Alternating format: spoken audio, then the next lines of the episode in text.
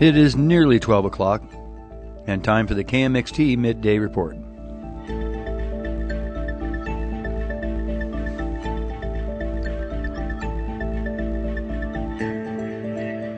Thank you for listening to KMXT, broadcasting on 100.1 FM. We are your public radio station here in rainy, foggy, misty, windy Kodiak, Alaska. Out at the airport, they have 97% humidity right now. Northeast winds steady at 26 miles per hour, and they are down to 2 miles of visibility.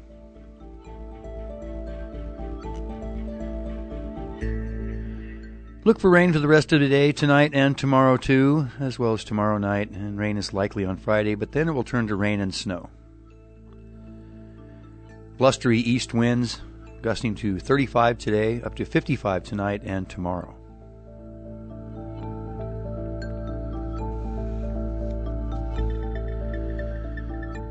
Coming up on the midday report, a panel of federal judges has reaffirmed a Kodiak man's murder conviction.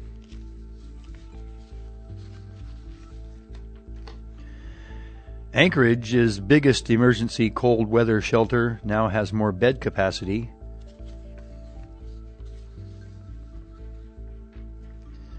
And an environmental group has filed a complaint with the U.S. Fish and Wildlife Service about using restoration funds for predator control. Those stories and more after headlines. Live from NPR News in Washington, I'm Lakshmi Singh. The United States is hosting the president of Ukraine in his first visit outside his country since Russia's invasion 10 months ago. Volodymyr Zelensky arrived in Washington wearing his trademark military khakis. He went to the White House to personally thank President Biden, to whom he presented a medal on behalf of a Ukrainian captain who wanted Biden to have it. From my heart, from the heart of Ukrainians, all Ukrainians, from our nation, strong nations, all the appreciation to you, first of all, Mr. President, for your big support. Zelensky's message will be extended in the coming hours to members of Congress, where Republicans will become the majority in the U.S. House next month and wield even greater control on what funding is authorized in a sign of what the State Department describes as a show of the United States' enduring commitment to Ukraine's ability to defend itself, the administration is authorizing an additional $1.85 billion in military assistance. NPR's Becky Sullivan reports that for the first time, U.S. aid to Ukraine will also include a Patriot air defense system to help defend against Russia's persistent missile assaults which includes attacks on Ukraine's energy infrastructure during winter. The Patriot air defense system is a surface to air missile battery that uses a set of sophisticated radars to identify and attack incoming air threats like ballistic missiles. The U.S. Army uses them around the world, along with about a dozen U.S. allies. The U.S. is sending one battery to Ukraine, which, depending on what type of threat it's targeting, has a range of about 20 to 100 miles. That's much smaller than the area of Ukraine, so instead it will have to protect one high value target, like the capital, Kiev. Ukrainian troops are expected to travel to Germany for training by Americans, which will likely take at least a month or two. Becky Sullivan, NPR News, Washington. Taliban security forces fanned out to some universities and informal learning centers in the Afghan capital, Kabul, to enforce an edict that suspended women from higher education. NPR's Dia Hadid has more from Islamabad. The edict issued by the Ministry of Higher Education said women can no longer attend public and private centres of higher education. It follows a ban on most Afghan girls attending high school that began after the Taliban swept to power more than a year ago. Human rights activists reported that Taliban security forces turned away women trying to enter university buildings. Teachers said the security forces also stopped girls from entering some informal learning centres, where some have been attending classes while banned from formal high school. One English teacher reported security forces barging into his class, shouting at girls to go home. Taliban officials have not responded to requests for comment. Dia Hadid, NPR News, Islamabad. The Dow closes up 526 points. This is NPR. Ang NPR Balita ay hatid sa inyo ng Providence Kodiak Island Counseling Center. Para sa kaukulang impormasyon tungkol sa aming mga serbisyo, tumawag lamang sa 481-2400. For KMXT, I'm Terry Haynes. A panel of federal judges last week reaffirmed a Kodiak man's conviction for murdering two of his Coast Guard colleagues. KMXT's Kirsten Dobroth reports it's the latest legal decision after nearly a decade of back and forth in the courts. James Wells was sentenced to life in federal prison two years ago for the murders of Petty Officer First Class James Hopkins and retired Chief Rich Belisle. Hopkins and Belisle were Wells's co-workers at Kodiak's Coast Guard communication station. Wells was first convicted of the double homicide in 2014, but the case was reversed by the Ninth Circuit Court of Appeals three years later, which ordered a new trial with a different judge. A federal jury again convicted Wells of the crimes in 2019. But Wells appealed the conviction, saying his Fifth Amendment rights against self incrimination were violated because investigators threatened his job during interrogations. Last week, a panel of three federal judges rejected that argument and reaffirmed Wells's conviction. The judges, however, vacated a court order as part of Wells's sentencing to pay nearly $2 million in restitution. The judges ruled the court had failed to properly calculate Wells's earnings, and that part of sentencing would be sent back to the courts to reconsider. Wells's attorney and the families of the victims could not be reached for comment. In Kodiak, I'm Kirsten Dobroth. The biggest emergency cold weather shelter in Anchorage now has bed capacity for up to 360 people under certain conditions. The Anchorage Assembly on Tuesday begrudgingly approved adding the 160 beds to the Sullivan Arena shelter, greenlighting a version of a proposal that Mayor Dave Bronson's administration first floated two weeks ago with the shelter at capacity.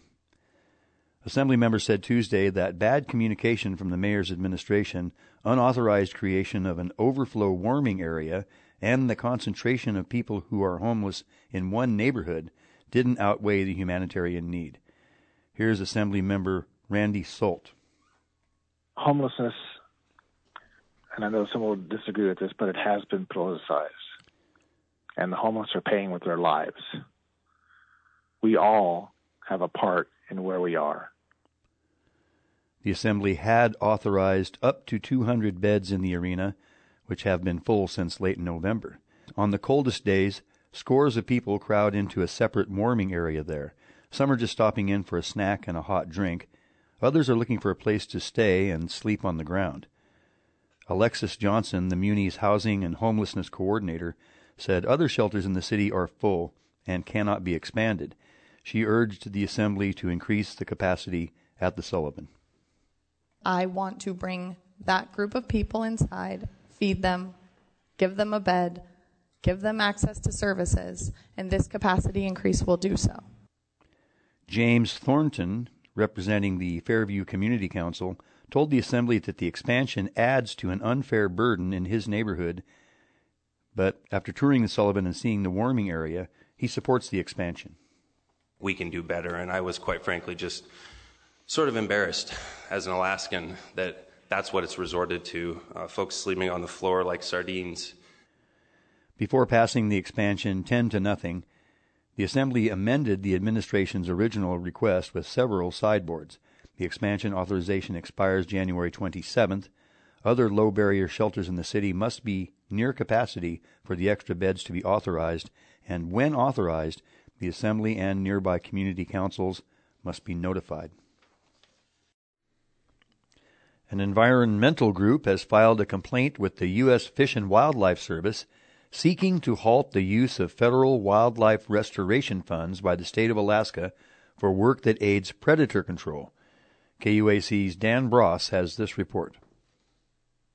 The nonprofit group Public Employees for Environmental Responsibility, or PEER, sent a letter to the head of the U.S. Fish and Wildlife Service alleging the Alaska Department of Fish and Game is wrongly using some of its share of a federally collected excise tax on guns, ammunition, and archery equipment. PEER Pacific Director Jeff Ruch says Fish and Game is illegally spending the Pittman Robertson funds on intensive management program assessments and surveys to target wolf and bear populations for reduction. The idea that the only thing that's prohibited is federal money to pull the trigger and pay for the ammunition, we're saying is absurd and contrary to the requirements that the money not be used for the substance of the program. Ruch says Peer used State of Alaska budget documents to demonstrate that much of the state's intensive management program is paid for with federal Pittman Robertson funds. More than two thirds of their entire program, by their own accounting, comes from federal dollars. And in terms of activities under their intensive management umbrella that are ineligible federal funds, they're saying is less than 1%. We're saying that interpretation is unreasonable and we're asking the Fish and Wildlife Service, the U.S. Fish and Wildlife Service, which administers the funds, to adopt a more reasonable interpretation and make uh, this funding unavailable for these purposes. U.S. Fish and Wildlife Service Alaska Region Public Affairs Specialist Andrea Medeiros says she cannot comment on the complaint because of a related lawsuit filed by Peer against the agency to access funding documents. As far as the state goes, Alaska Division of Wildlife Conservation Deputy Director Ryan Scott says use of Pittman Robertson funds is strictly regulated. We recognize the uh, the restrictions on uh, PR dollar use, and we adhere to that very closely. Scott says the state is in constant communication with the U.S. Fish and Wildlife Service to ensure that its use of Pittman Robertson funds for intensive management falls within federal guidelines. Research and management work that often occurs with species and populations that have been identified for intensive management. But that does not mean intensive management does not equate to predator control. The Peer complaint seeks to bar Alaska from receiving additional federal aid until it pays back what the group considers misused funds. Peer is also pressing the U.S. Fish and Wildlife Service to stop similar use of Pittman Robertson funds in other states. In Fairbanks, I'm Dan Bross.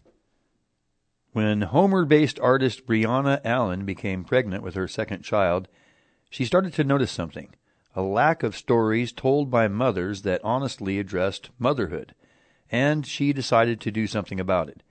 She created the Momologues Collective. As KBBI's Desiree Hagen reports, the project collects and documents vulnerable stories told by mothers submitted anonymously, and it just hosted its first live performance last Saturday.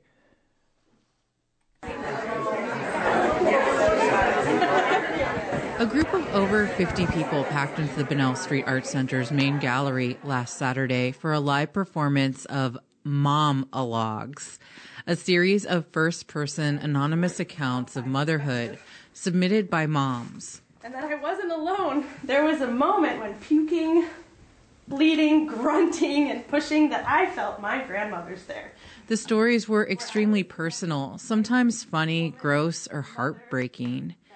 The performance, a collaboration with the Bunnell and Pier One Theater, was the culmination of a three and a half year project by interdisciplinary artist Brianna Allen. She says the idea came after she noticed a lot of women approaching her at random with intimate stories or unsolicited advice. When you're pregnant, you all of a sudden are hearing strangers' birth stories in the grocery store there's like a moment, I don't know, people just feel like they want to tell you things that normally they wouldn't tell you. She says many of the stories were provocative or vulnerable. I am not willing to risk other family members finding Women out. were kind of all of a sudden sharing with me these so stories almost in a whisper. And that sparked something for Allen. She wanted to amplify those whispered stories after recognizing that there wasn't really a platform for mothers to express them in an open and authentic way because there's a lot of judgment and shame that surround mothering and motherhood. So Allen sent out a call soliciting friends and family through social media for stories. The only stipulation was that the narrative would be shared under what Allen calls a protective veil of anonymity. It had to be very clear that by submitting your story, you want me to share it in a safe public way. She described the response as overwhelming and transformative. She began receiving stories from friends who she hadn't spoken to for decades. I also began getting stories from women who I didn't know. And that was really exciting to me because I, I still would instantly feel a deep connection with them. Initially, she wasn't sure of the best format to share the stories. Allen envisioned presenting the monologues in several mediums. After archiving the stories on a website devoted to the project, she began compiling them into an anthology, which was released earlier this month. Allen says she also wanted to include live performance and activism in the project, especially following this summer's Supreme Court decision to overturn Roe v. Wade, which ended federal protections on abortion. After the overturn happened, you know, maybe 40% of the stories included in this book are stories about the choice to become a mother or not. I had a complete hysterectomy that removed my uterus and a baby with a help the night before Roe v. Wade was overturned. Allen says the inclusion of stories about fertility and infertility are important and present a more comprehensive picture of the mothering experience. She's critical of how popular culture presents stories about motherhood that are at times one sided. I haven't found words in the English language yet that allow us to talk about motherhood without directly centering the child. And I feel like that that's problematic. So far, Allen has collected over 120 stories from 80 moms, but she hopes for more.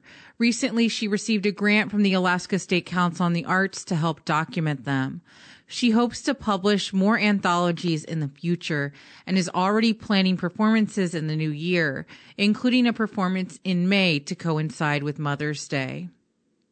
Even though it's been a lot of work, Allen says it's worth it. Because there's there's a lot of collective power and a lot of collective strength through really vulnerable storytelling that just isn't happening because there's no place to really hear it in a safe way. Copies of the book are available on the website at Homer Bookstore and at the Bunnell Street Art Center. Allen asked self-identifying mothers who would like to share their stories to submit them on her website at momalogcollective.com. Allen's work is also on display at the Bunnell Street Art Center along with six other Alaskan artists through the end of the month. In Homer, I'm Desiree Hagen. After some record breaking cold temperatures in southeast Alaska, Snow is in the forecast for later this week, but it won't last long.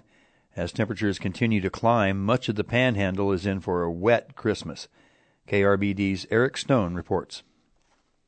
It's been a cold start to the week here in southeast Alaska. Low temperatures in the teens and single digits broke daily records across the panhandle, from Haines to Sitka to Ketchikan, Metlakatla, and Prince of Wales Island. But the cold is expected to let up soon, says lead meteorologist Brian Bezenek with the National Weather Service in Juneau.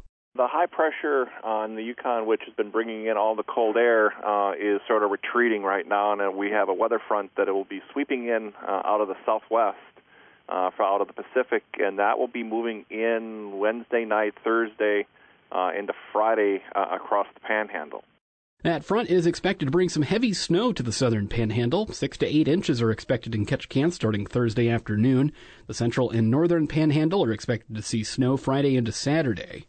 But if you're dreaming of a white Christmas, you might be out of luck. Bezenek says a wet Christmas is more likely as snow turns to rain in the southern panhandle on Saturday. Got the temperatures warming up probably into the uh, upper 30s to low 40s uh, by the time you get to Christmas Day. So we might try and melt off all your new beautiful snow uh, before then, but uh, we'll probably have uh, precipitation around during Christmas Day. He says forecasters are expecting snow to turn to rain a little later over the central panhandle, and northern panhandle communities might see continued snowfall even with rising temperatures. Cold temperatures this week broke daily records, but Bezenek says they're nowhere close to breaking all-time record lows. Temperatures plunged to 5 degrees in Ketchikan on Monday, but the community's all-time low of minus 7 degrees was set back in January of 1916, according to the Weather Service. Icy roads and freezing pipes have challenged some communities. The city of Saxman, south of downtown Ketchikan, shut down portions of its water system on Monday as crews chased down leaks. And Metlakatla's tribal government asked residents to conserve power as the cold pushed the community's power grid to its limits. Snowy weather always has the potential to disrupt flights, but Juneau International Airport manager Patty Wahto says her crews are ready.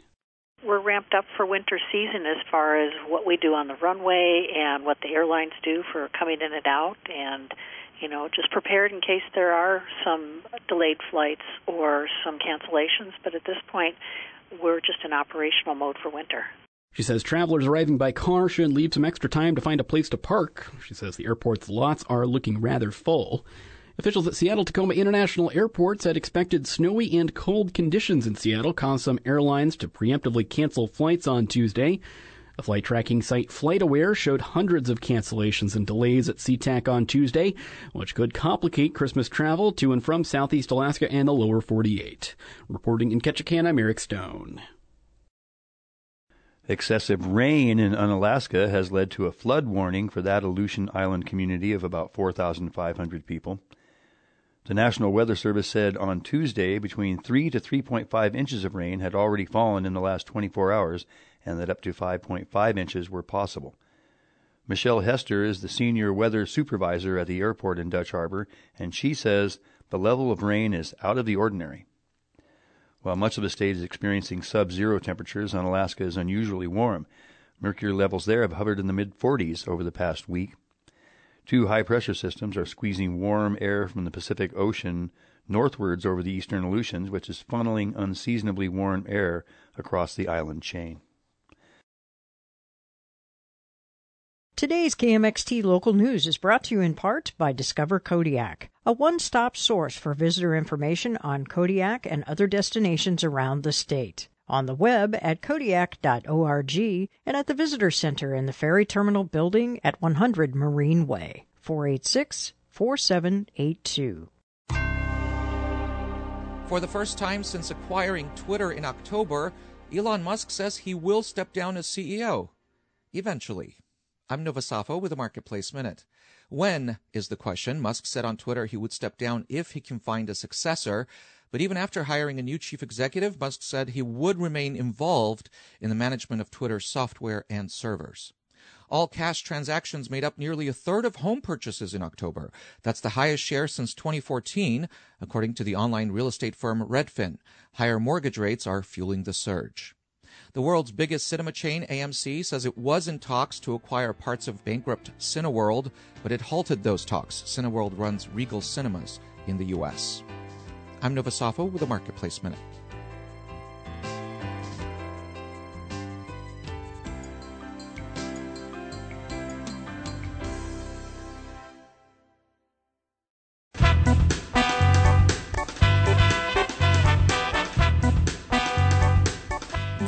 Island Messenger, a look at personal messages, the weather, and community announcements.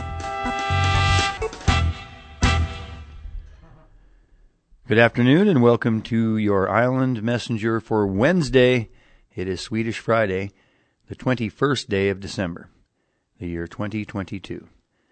The sun rose today at 9:52. It will set promptly at 4:23. That will give us a 6 hour and 31 minute daytime hour time, a loss of a mere 4 seconds compared to yesterday. Our record high for this date was 49 degrees set just last year in 2021, and our record low was 5 degrees set in 1957 and in 2018. Currently up to 38 degrees under a light rain, fog, mist, and windy conditions. 97% humidity out at the airport, where they are showing northeast winds to 26 miles per hour and just 2 miles of visibility. Look for rain for the rest of the afternoon as well as tonight and tomorrow and the next day, but don't worry, on Friday it will turn to rain and snow. Then snow on Friday night, snow for Saturday. Snow is likely Saturday night, and on Christmas Day, snow will turn to rain and snow. Look for a high near 35 on Christmas Day. We're also looking at windy conditions. East winds to 25, gusting to 35 today, and 30, uh, gusting to 55 tonight, as well as east winds 35, gusting to 55 tomorrow. That's going to bring some winds offshore, too. Mariners, here's your weather forecast for Marmot Island to Sitkinak, Kodiak's east side. Storm warning for tonight and Thursday. East winds to 30 knots, increasing to 40 knots this afternoon. Seas building to 15 feet this afternoon. For tonight, east winds to 50 knots and seas to 27 feet. And for tomorrow, east winds to 50 knots, seas to 29 feet on our east side tomorrow. Over in the Shelikof Strait, storm warning through Thursday. Northeast 40, increasing to 50 knots this afternoon. Seas to 12 feet with freezing spray this afternoon in the Shelikof. For tonight, east winds to 55 knots and seas to 18 feet. And for tomorrow in the Shelikof, east wind to 50 knots, seas to 17 feet. Looking at our local tides, the tide has turned recently. Our next low tide will be at 6:39 p.m. and be minus 1 foot here on the east side. Over on the west side, your low tide will happen at 7:08 p.m. and be minus 2.3 feet. Our next high tide here on the east side will happen at 1:10 this morning and be 7.2 feet. Over in Larsen Bay, your high tide will happen at 1:30 this morning and be 12.9 feet.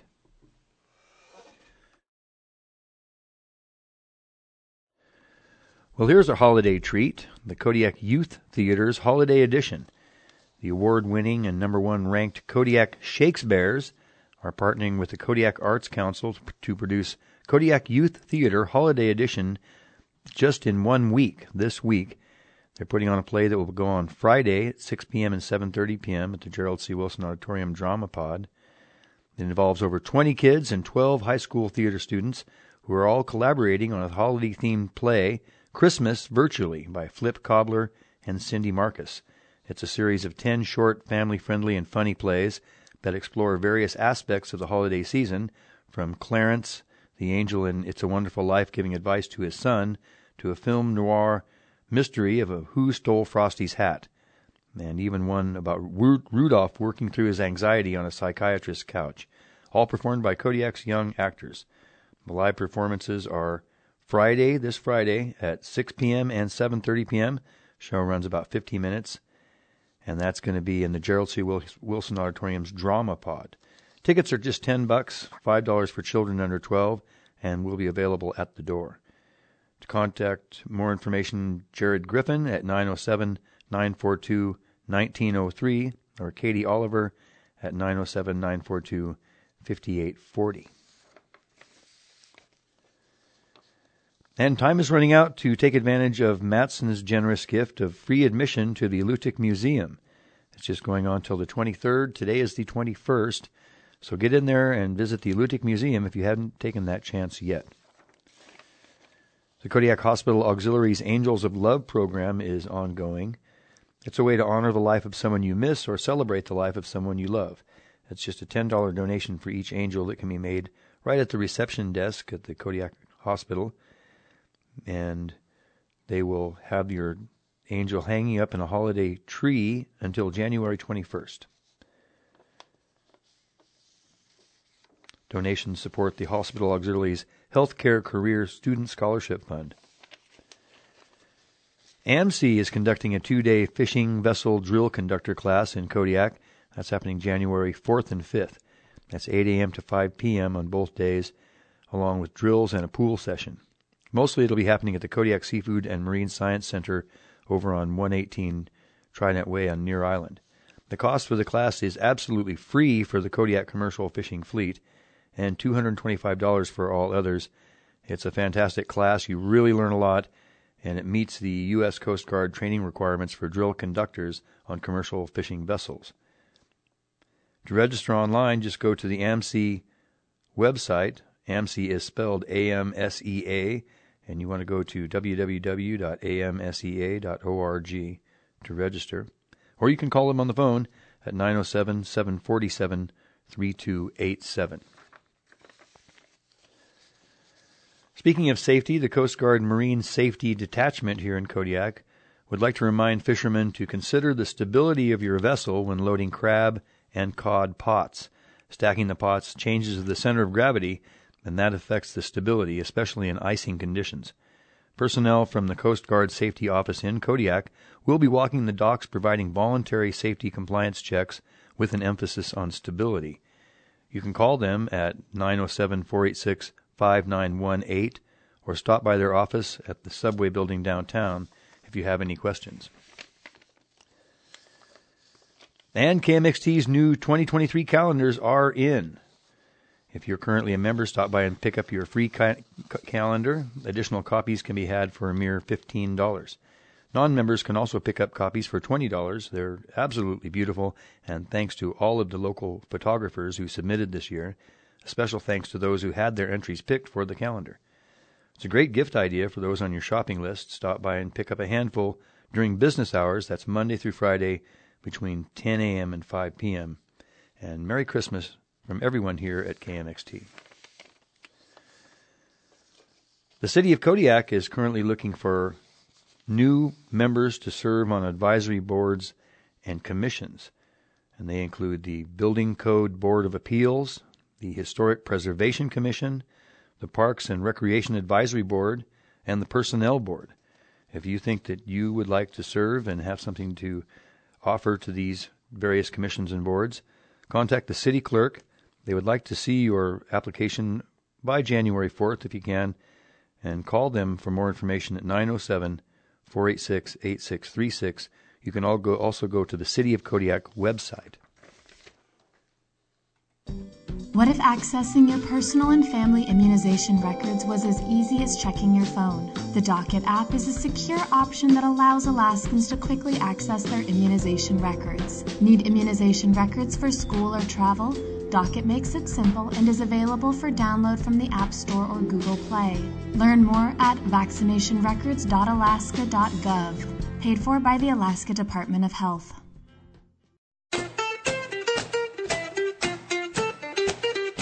Listen for the Island Messenger here on Public Radio KMXT three times a day, Monday through Friday at 9 a.m., during the midday report at 12:20, and in the evening at 7 o'clock. If you have a community announcement or personal message, including lost and found items or pets, you can call KMXT at 486 3181. Fax us at 486 2733 or email psa at kmxt.org.